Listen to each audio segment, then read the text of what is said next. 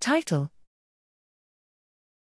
Evaluation of coronavirus decay in French coastal water and application to SARS CoV 2 risk evaluation using porcine epidemic diarrhea virus as surrogate. Abstract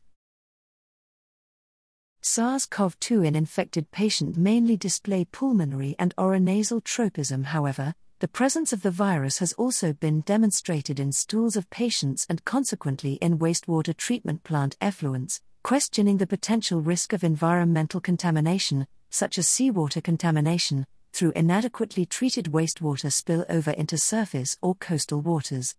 The environmental detection of RNA alone does not substantiate risk of infection, and evidence of an effective transmission is not clear where empirical observations are lacking.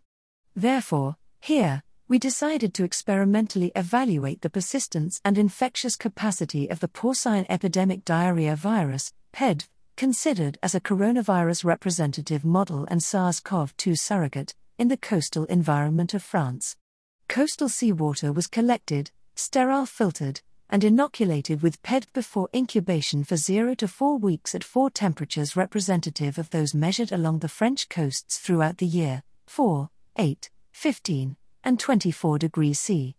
The decay rate of PEDV was determined using mathematical modeling and was then used to determine the half life of the virus along the French coast in accordance with temperatures from 2000 to 2021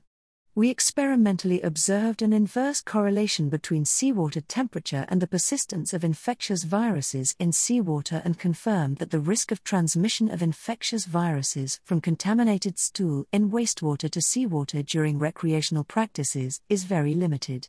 The present work represents a good model to assess the risk of transmission of not only SARS CoV 2 but may also be used to model the risk of other coronaviruses, specifically enteric coronaviruses.